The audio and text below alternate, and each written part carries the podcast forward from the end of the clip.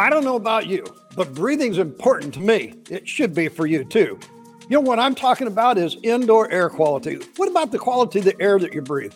Well, in this series of podcasts, we're going to be talking with people with the Center for Education Safety, part of the Missouri School Board Association. And it's going to be a series about IAQ. What could you do? Little tips and tricks and surveys that you might take, things that anybody and everybody can do. We're going to be talking about anything from filters to cleaning practices, things that well, you might already be doing. Maybe you are. Maybe you just didn't recognize it was all about indoor air quality.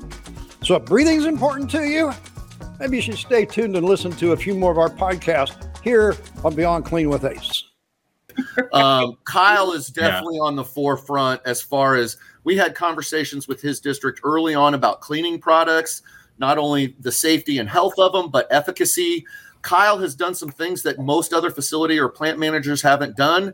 When he made improvements or installed MERV 11 and MERV 13 filters, he actually checked flow rates so he can determine how much flow is being lost by adding that MERV 13 versus a MERV 8 or a MERV 10 or a MERV 11. So you're really talking to the guy who's that he's not going to say it, but right. you're really talking to the guy who's done a lot of the what I would say are the prudent IAQ things for a district. So, and I think even your construction projects this summer probably reflect that, don't they, Kyle? Yeah, they do. And as far as ventilation systems, filtration abilities, all those other things. Yeah, part of our part of our the biggest part of our evaluation tool is just make sure your systems are working as they were designed because building codes and the standards that we have in the industry right now they do a good job themselves of maintaining indoor air quality where indoor air quality suffers is when people aren't um, aren't leading that maintenance effort to make sure that they're getting the right ventilation, they're filtering their air, their their systems are just flat out running, you know, the way they're supposed to. And well, it, it, a, it is true that a lot of people just put things in and then years later figure out they might ought to think about did they work. And I think that uh, Kyle, what you're saying is over the last mm-hmm. two years, I saw a tremendous amount of funding just thrown at the wall to appease the public without any justifications really uh, to that. And I think yep. you're starting to see some of that pullback from that now because right. those systems aren't being used. The money was spent, and people are now going back to what they were doing before from a cleaning aspect.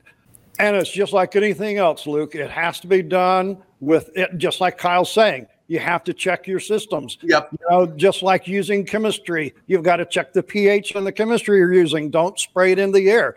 Everything yep. has to be monitored. There's a caveat to every single thing we're talking about. And I, I would say everything doesn't have to be monitored, but it, there has to be best practices behind it. And I think from the nursing perspective, they've talked about, I think Marge has even said they saw a preponderance of students that were coming in with rashes on their forearms early on um, just right. because we weren't doing good rinsing of the desktops. Those mm-hmm. types of things I think would connect kind of some of make some of those connections you're talking about, Dave. Oh, Luke, you just hit my big word, rinsing. Yep. Holy crud, man! Yeah, I can talk for an hour on rinsing. I'll tell you what, Dave. We we took that to heart in our district, and because we had two things happen at the same time that try to mitigate COVID. One is we sanitized, we disinfected, sanitized. We've tried both, but all desk surfaces, you know, every day, and we're still doing that. But at the same time, we were taking kids out of the cafeteria and asking them to eat in their classrooms. So now we've got all this food in the classrooms. Kids don't ever, you know, you're eating on carpet.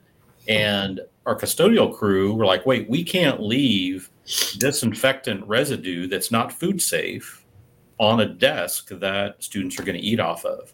So we've had to not only disinfect, but then go back and rinse every single desk surface every night. So Kyle, I preach in my classes all the yeah. time that whole issue.